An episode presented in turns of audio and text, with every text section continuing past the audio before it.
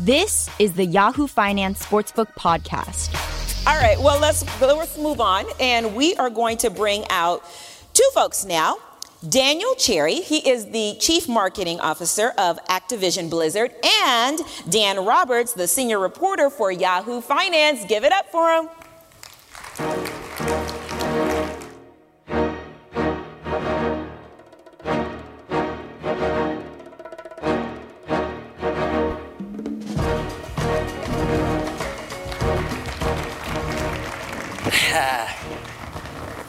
All righty, let's talk about esports. Esports was a huge topic here yesterday, just the kind of thing that's in the sweet spot of this conference. Uh, Daniel, let's start this way. All right. You and I realized that I interviewed you on a panel at a conference two years ago. At Yes. that time, you were with the NJ Devils. Yes. So at some point, you get a call. Do you want to transition from the NHL, Mm-hmm. established league that everyone knows, to working in esports? What was that move like? It was a no-brainer. You missed the key point. Moved from New Jersey to Redondo Beach, California. um, no, you're absolutely right. Um, I love sports and entertainment. Um, obviously, I spent a lot of time in traditional sports and running kind of the Devils and working against the Sixers as well, which were owned by the same ownership group. Um, when I eventually got the call to join what we were building, um, I thought it was phenomenal. Partially because of the model. For those who don't know much about esports, it's important to understand the model that we've built for uh, Activision Blizzard esports leagues, in particular with the Overwatch League, which is the first global city based franchise model in esports. So, like traditional sports, we took the best of what they've done, which is local fan bases, um, but expanded that globally. So, we have 20 teams in 20 global cities, and we run um, an esports league based on the Overwatch game. And to me, that was phenomenal because I love the city based fandom, um, but doing it truly global is, is phenomenal to see fans in Korea engage fans in London, engage fans in Philly. It's, it's the best.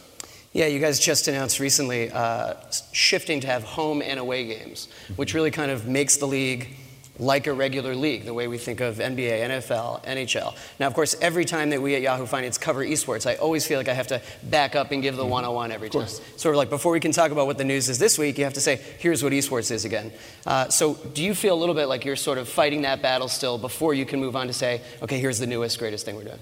Um, I did, um, but I think now with the city based model, it makes it much easier. So when you say New York plays London or Philly plays LA, I think it makes a lot more sense for fans. Our season schedule is basic like sports. We have a preseason, a regular season, a postseason, a wild card play-in game, um, a grand finals, which is basically a championship. We have rookies of the year, regular season MVPs, finals MVPs. So the model works for a lot of the partners who traditionally have partnered with traditional sports leagues. The rights model, I think, makes a lot of sense for them. Um, so it's a little easier, I think, with the city-based model um, than, to your point, what was historically the Wild West of esports, which is that's kind of like saying, you know, sports.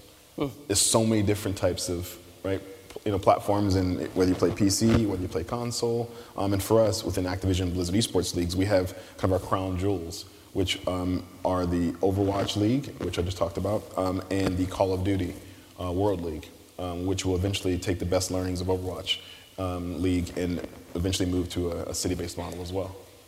there's still a certain amount of skepticism that you're sometimes met with, right? When we talk about esports, there are people who they hear the numbers and it's hard for them to understand. And then what I find usually is you can show, well, wait a minute, these events are selling out MSG, and then they say, oh my God.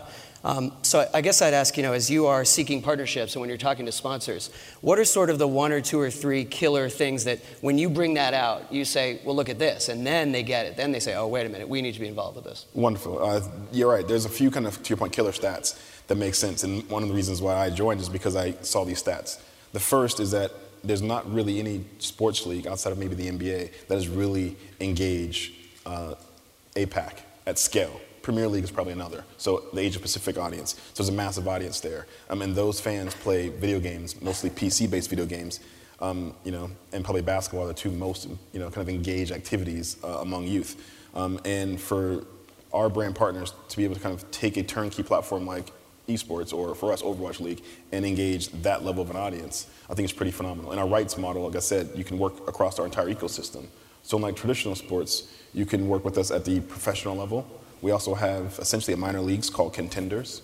Um, we have a kind of grassroots initiative um, which is we call the open division, um, and we also have a college platform called TESPA. So when you partner with us, you partner with the whole ecosystem, and then you see the audience stats. So to your point, when you think about traditional sports, um, our audience among 18 to 34 um, is about 90 plus percent of our audience. Now, the most important part there is that our 18 to 34 year old audience is up um, about 40 percent, 50 percent year over year, and the only two sports leagues that are up among 18 to 34 are us and you have Don Garber backstage, MLS. MLS is up about 4% according to Nielsen in 18 to 34 year old fans, and we're up 50%. And you think about the median age of sports fans across all the leagues, our median age is 26.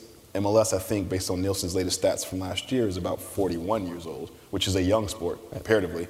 And the rest of the sports, including the NBA, you're talking about 50, 60 years old as a median age of your fan. So when you think about investing in the future, pretty much a no-brainer. And then the global scale makes it that much easier, I think, to, to buy in. Yeah, that was not only a good plug for our next on-stage interview, which is with the commissioner of Major League Soccer, but also, you know, I want to ask you, when you look at the big major leagues right now, we talk about NFL, NBA, Major League Baseball, there is so much kind of um, hand-wringing over ratings mm-hmm. and over the shifting landscape of TV. Everything is about live sports streaming. I mean, I, I, every week there's a new piece of news in the streaming wars for me to cover, and people cutting the cord. Uh, you know, just yesterday, for example, or earlier this week, the UFC basically went exclusive with ESPN Plus, and a lot of people said, "Wow, you know, is that risky for the UFC or is it riskier for ESPN?" When you look at all that's happening, I mean. Is that change kind of benefiting esports? Because you look at something that really was born in a live streaming world. You're right. I mean, I tell traditional sports, welcome to the party. You talk about cutting the cord. I mean, our fans don't know what the cord is. Um, like they don't have conversation. These are the fans who didn't necessarily grow up, you know, playing baseball in the backyard with their dad. I mean, their backyard was a video game map. That was their playground. That was their backyard. So they are inherently not just digital natives, but they're globally connected digital natives. And their platform of choice happens to be for esports competitively Twitch. Um, and Twitch is a streaming platform. Um, for those who don't know, essentially think about it as the ESPN of video games, um, and it operates much like a YouTube or any other streaming site. Um, but you can watch live matches on Twitch. So for Overwatch League and Call of Duty World League, we stream all of our matches on Twitch. Twitch is our primary partner. So unlike a kind of traditional league who kind of throws some stuff on Twitch. Twitch is our media rights partner for the Overwatch League, uh, globally excluding China. We also have a linear TV deal in North America with um, TSN, which is uh, ESPN's Canadian affiliate, ESPN, and Disney XD, and ABC. So as fans of Overwatch League, you can watch us about four to six hours a week on Disney XD, ABC, or ESPN, um, and you can watch us essentially globally on Twitch for free. And on Twitch, unlike traditional sports, um, if you know anything about video games, within the game, essentially assume there's unlimited cameras. So unlike the sky cam you see in football, or you know they kind of play with the ref cam, as well, we have unlimited cameras. So we essentially have unlimited replays and unlimited angles. So for us, we have a partner in Twitch that created something called the All Access Pass. All Access Pass for traditional sports fans is kind of like a red zone or a league pass. But unlike those where you only watch certain games out of your region, um, you can watch not just all games, but all games with all angles. Meaning we have um, in Overwatch League a 6v6 model, six players versus six players.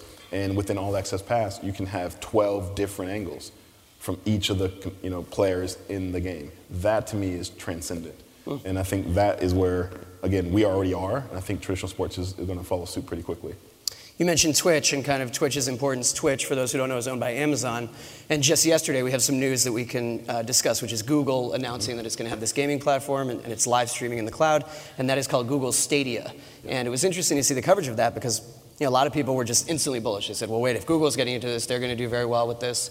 Um, how does news like that affect you guys? I mean, they're basically a platform. So I imagine soon enough we'll see sort of AB plus Google. That's not a competitor to you guys. We don't look at anything in the ecosystem right now as competitors, especially when they have a media platform attached to it. Um, so it's not just a publisher. Publishers in video game parlance are those who make the games, and then there's those who publish, um, who broadcast the games or stream the games, like a Twitch or Google. So to me, when you're thinking about a sports league, like any other sports league, you want as many options out there as possible to potentially distribute your content. Because when you're doing media rights deals like we are, we want other partners in the right in the mix to potentially vie for for our content. We think what we're doing is, is pretty successful. And to your point, when it comes to you know these digital natives and, and the cord cutters, you can't guarantee where they're going to go. Right. Just because you built Fickle. it does not mean they will come. Yeah. Twitch is, you know, not anything that much more special than another type of platform. It's just that's what the community chose. And when the community chooses, it's better that you follow suit. Hmm. Go to where the eyeballs are. Absolutely. They say. Uh, you know, I want to make sure that we are hitting a little bit the theme of this conference. You know, a lot of people here are from companies that want to know how can I do better with my partnerships and sponsorships and courting sponsors. Uh, there was news that you guys shared maybe about a year ago that we covered at Yahoo Finance that was interesting about a deal with Nielsen.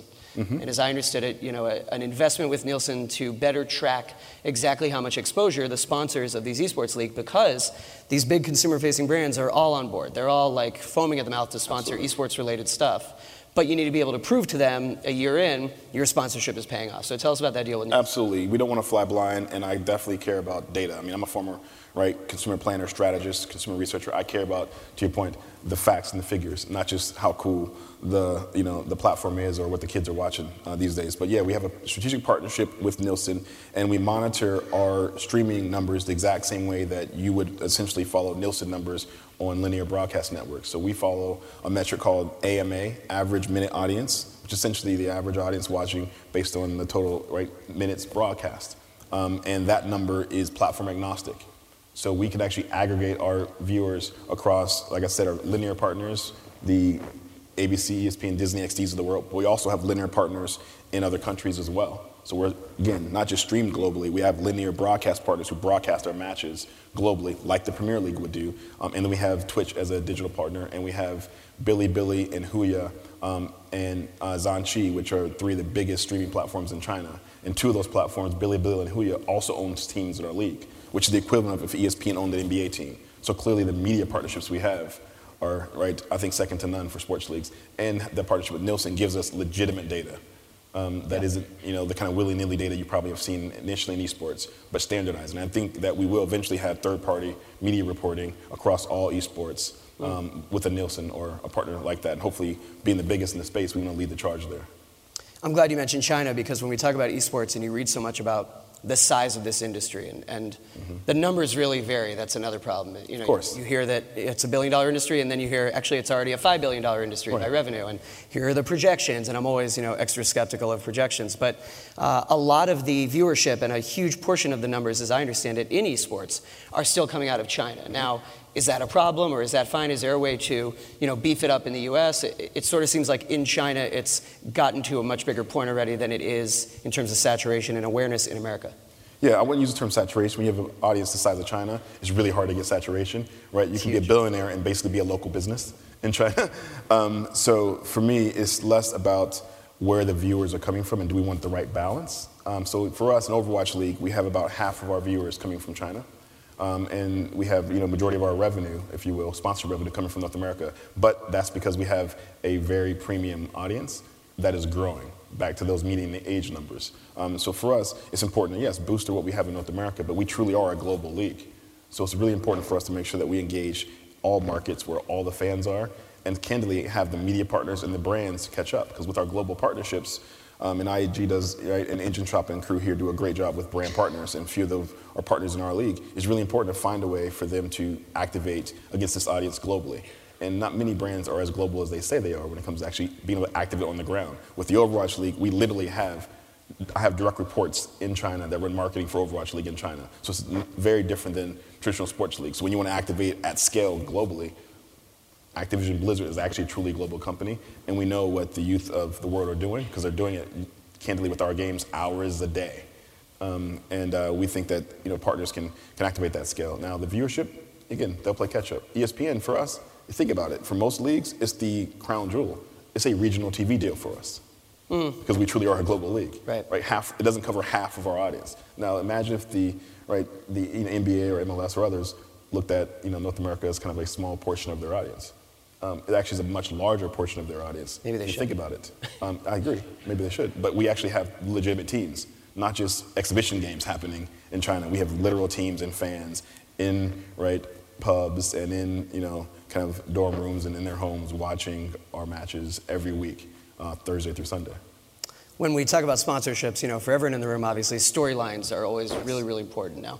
Uh, when we hear the numbers with esports, I mean, my first thought always, and you know, I'm probably still not as informed on it as I should be, but is it hard when there aren't as many known stars. You know, I, I, think everyone in the room, even if they barely know anything about esports, they've heard of Ninja. Mm-hmm. They know Ninja is a video game star. Beyond Ninja, you know, there aren't many Tom Brady's or Peyton Manning's or mm-hmm. Lindsey Vonn's. Um, so, you know, is that something that you battle, or do you end up kind of focusing on marketing teams instead? Where do you find storylines? Well, to me, um, you know, the NBA has done a great job of marketing stars. I think they're one of the best leagues at marketing stars. The reality is, even the NBA, as a league doesn't really actually market the stars. That to me is where I look at partners um, in our larger ecosystem to build the stars. I mean, the NBA did not build Michael Jordan.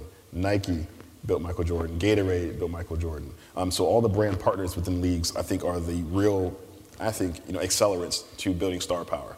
Um, so for us, we look to our partners to really help us build those stars. And yes, we do have, you know, candidly, you know, a few players who are Korean in a North American market, um, but they are stars outside this country because esports, for those who follow hip hop, I'll give you a little analogy. What um, the Bronx is to hip hop, Korea is to esports.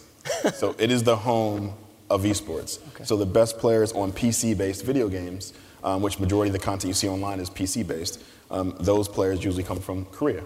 Um, just like a lot of the top, you know, kind of pop stars now. K-pop is huge. Huge. So it's a mainstream platform and it's a mainstream audience, just not necessarily for North America. Um, and we'll, we'll catch up. And all these you know, players um, over time will be adjusted to this market because it's a new market for them. Um, and we have a lot of you know, up and coming stars through our contenders ranks, a lot of great you know, American players as well, European players. Um, so we look at it as a global ecosystem. Uh, to me, America is a major audience, but not the only audience. Mm-hmm. Mm-hmm. It's funny you mentioned K-pop. There's a, a Korean pop band, BTS, and anytime yes. we mention them in a tweet or on air, like it, it goes nuts. It's just crazy. Yeah, and our and our and the, and the players in our league are friends with BTS. Mm-hmm. I mean, that's they kind of they're stars in Korea together. So when you think about that level of scale, I think we're kind of a bit you know behind the times. But you saw BTS on the Grammys. You know, they won a Billboard award. So it is it is massively, massively, I think, successful. Again, in the rest of the world, and America will play catch up, which I love when one of the biggest, best economies in the world is an emerging market. Mm-hmm. So for esports, America is the biggest emerging market for us, and I love that. And we're not even close to saturation point here. Uh, coming from Yahoo Finance, my interest is always in the company too. So we're talking a lot about esports, we're talking about the industry, but where does your division sit within Activision Blizzard? Uh, let's just kind of zoom out there. I mean, AB, you know, that merger was only so long ago, and now you yep. have your CMO of AB's esports leagues. Yes. So how big is your um, team? How many people are there? How big do you think? I guess I'm really asking how important a priority esports is to Activision Blizzard. Um, it's a critical priority. I mean, you've probably seen, um, you know, our you know, leader Bobby Bobby Kotick talk a lot about this and kind of invest personally, um, obviously professionally in building the best in class team. So we have a world class team. For those who are looking to come into esports, the team that we have that's running Activision Blizzard esports leagues is, I'm not saying this just because I'm there, second to none. You know, our heads of finance come from the best leagues in the world, including you know companies like Disney, um, NFL, NBA, um, NHL. We have folks coming from um, you know entertainment companies as well, like Fox. Uh, so Bobby's put the best in class partners together behind this. Our team um, is a division, to your point, of Activision Blizzard. So there's Activision Blizzard esports leagues, which spans um, both Activision and Blizzard. So as an example, Activision is the publisher for Call of Duty, the franchise, the game you play recreationally that you buy, um, and Blizzard is the publisher and developer of Overwatch. Mm-hmm. Activision Blizzard esports leagues sits across both. So I have a team that manages the esport of Call of Duty as well as the esport of Overwatch. And we have a bunch of shared services like any other league would have. We have our team management, business operations, team boat like the NBA has. We have folk who run league ops and administration. We have commissioners of both leagues. We have right analysts, um, finance, all the right you know kind of partners. We have player personnel.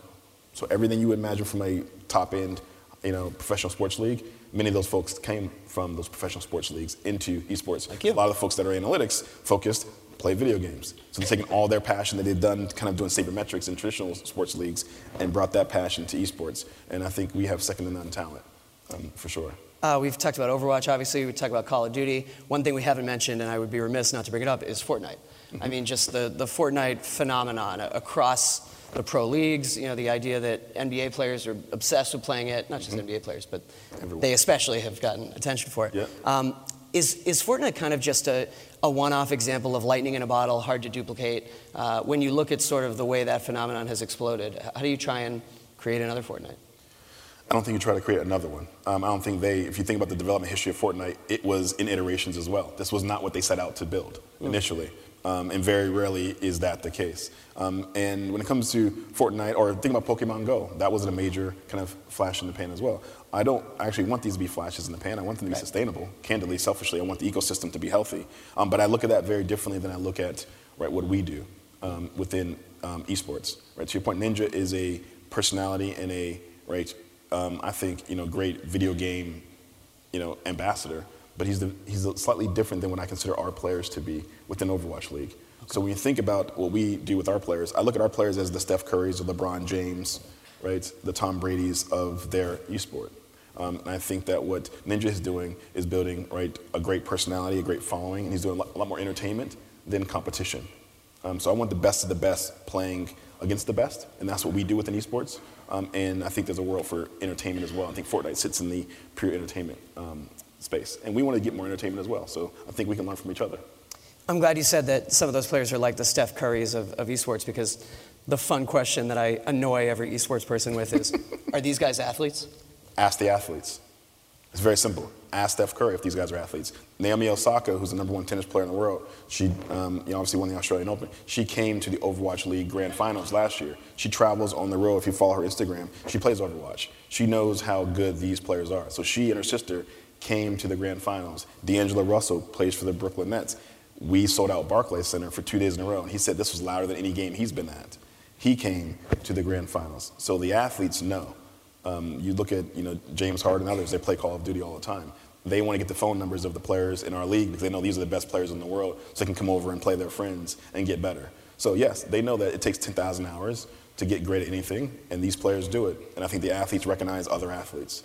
So yes, I do think they're, you know, to me we use the term player, but yes, they're athletic, not in the physical stature sense of the word, but does Steph Curry look like LeBron James? Is he any less of an athlete because he doesn't look like LeBron? But his hand-eye coordination, his spatial awareness, his balance, all those things are things that our players in our league have in spades. So I think yes, they are. Very good case. That's Daniel Cherry of Activision Blizzard Esports Leagues. Thanks, Thanks. Daniel. Appreciate it. Really good stuff.